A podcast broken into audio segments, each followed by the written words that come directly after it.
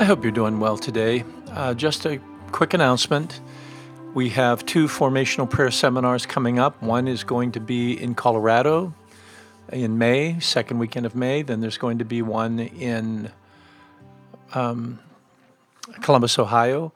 You can go to our website, find out everything you want about them. It's one of the most important seminars that we do. I'm sure that we've had well over 7,000 people attend this particular seminar. It's all about how to experience Jesus in the emotional wounds of the past that keep crippling people. If you're interested, go to the website. You're going to find out all the information you need. Make sure that you sign in so that we have your email address because that's how we send out a lot of this information. Anyhow, I pray that you'd consider it and God bless you all. Father in heaven, we come to you today as always hungry for more,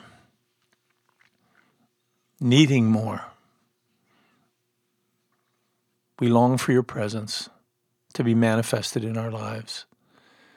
We pray, Father, that our experience of intimacy with Jesus would grow, our awareness that we host a beloved guest in the Holy Spirit would be very much alive in our hearts. Father, I pray that whatever I say here today that's of you, that it would go deep. What's not of me, Lord, let it just blow away like dust in the wind. I pray this in Jesus' name. Amen. So, I've had the opportunity recently to spend some time either on the telephone or face to face with some very dear friends. I have lot of people that are very important to me, but then there's that handful of folks that are especially dear. And I've had an opportunity to connect with these folks a lot in the last days. And I'm so grateful that God has enabled me to have these kinds of friends. Some friends are lifelong. Others have been with me for years and years. And there are new, very, very close friends. Now, I appreciate my friends, but I was quite surprised recently when reading a particular passage of Scripture that there was guidance on how to respond to a friend that you particularly love. Now, I guess I need to set this up. So, as I'm sure you know, I spend time reading scripture, as you do, I'm sure, and I also go through the Bible every year. And right now, I'm reading in the book of Romans and it's great. And there is rich theology in the book of Romans, and there are so many wonderful challenges and a lot about faith in Christ and what He's done for us and how to live according to the Spirit. So I was finishing my morning reading just the other day, and I felt this nudge to read Third John. I thought, wow, I I couldn't even articulate clearly what's in Third John. So I just kind of put it aside and I thought, okay, I'll get to that. And my interest went to the news, and I started to read what was on different uh, news bureaus, and it wouldn't let me alone. And all of a sudden, once again, I decided, okay, I'm going to read Third John. I'm not expecting much because I don't remember anything in all my years grabbing me so deeply out of uh, Third John, but I'll read it with an open mind and heart. And I did. And all of a sudden, I realized this was John's letter to someone he loved. And in the letter, he actually instructs us into how to love a good friend well. So I, I, broke it down for myself, and now I want to share it with you. And it, it begins with you got some good friends Bless them. He begins with what he calls a prayer, but it's actually a blessing. I pray that you may enjoy good health and that all may go well with you, even as your soul is getting along well. Wow. Right off the bat. The, the, the friend's name is Gaius.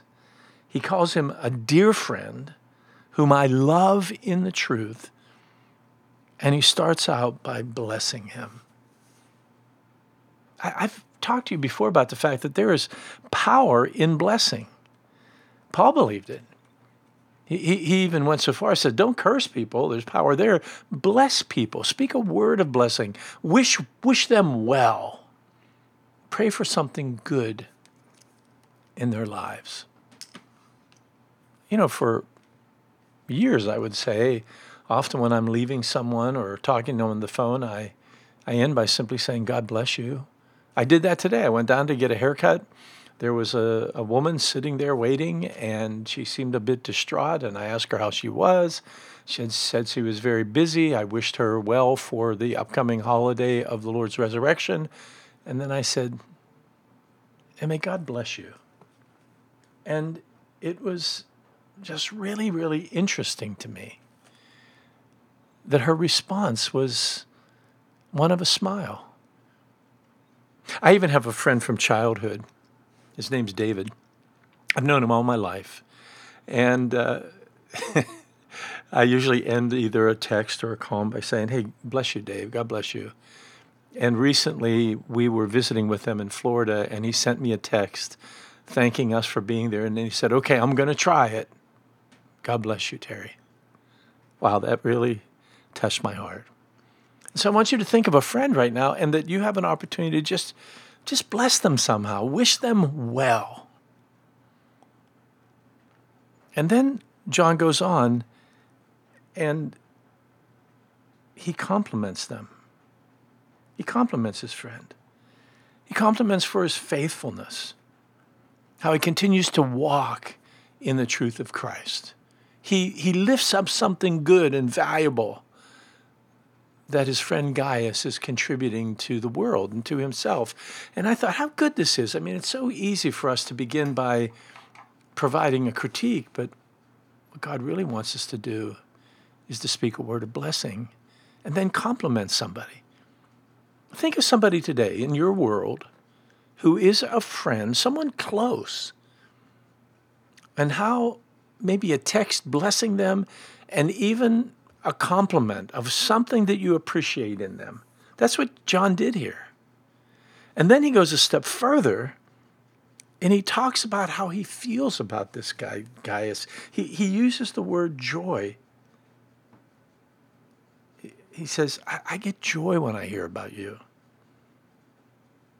That, I, I think that's important for us to know. I just received a card from a woman. I finally met her. I hadn't known her, only connected with her through online events. And she wrote me a word of encouragement and, and that she told me that somehow I was able to have an impact on her life and it, it brought me joy. And it was touching for me to hear how she felt about what it is I was doing. And I think this is true in our relationships that not only should we bless people and not only should we compliment them for the things they contribute, but let them know how you feel about them. Do you love them? Do you have positive feelings about them?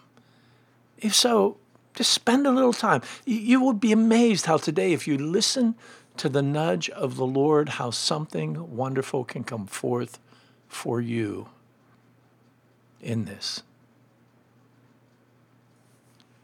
John then goes on and talks about the fact that he says to his friend uh, about make sure you're being hospitable, just keep caring for others. A little word of instruction care for others. Look for an opportunity to, in some way, host someone in a meal, in your home.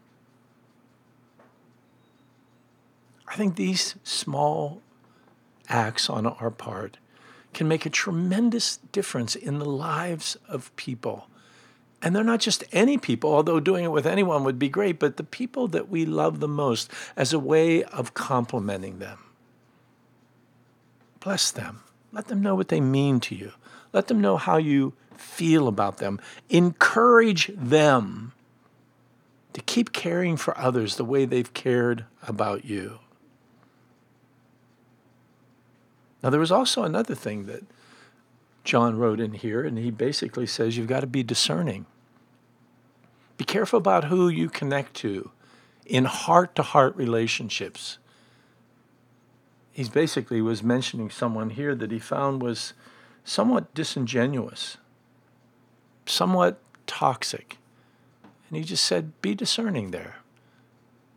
I don't think it means to absolutely reject people, but it does mean be careful about who you allow access to your vulnerability and to your heart. And this was advice that he gave to Gaius. And then he ends by saying, Do good. Don't imitate evil, he says. Do good. Do something good. But this is reminiscent of what Paul wrote in, uh, I think, his second epistle to Timothy, where he talks about do good. It's good for us to do good. I think it's in Titus also that acts of goodness matter. They defeat the evil one and they press back darkness. And so, what I find here is this epistle all of a sudden has amazing depth to it. It's, it's one little page in the Bible. He even goes on and ends by saying, May you have peace. May you have peace. And then he said, All the other friends that are here with me, they want you to know they say hello.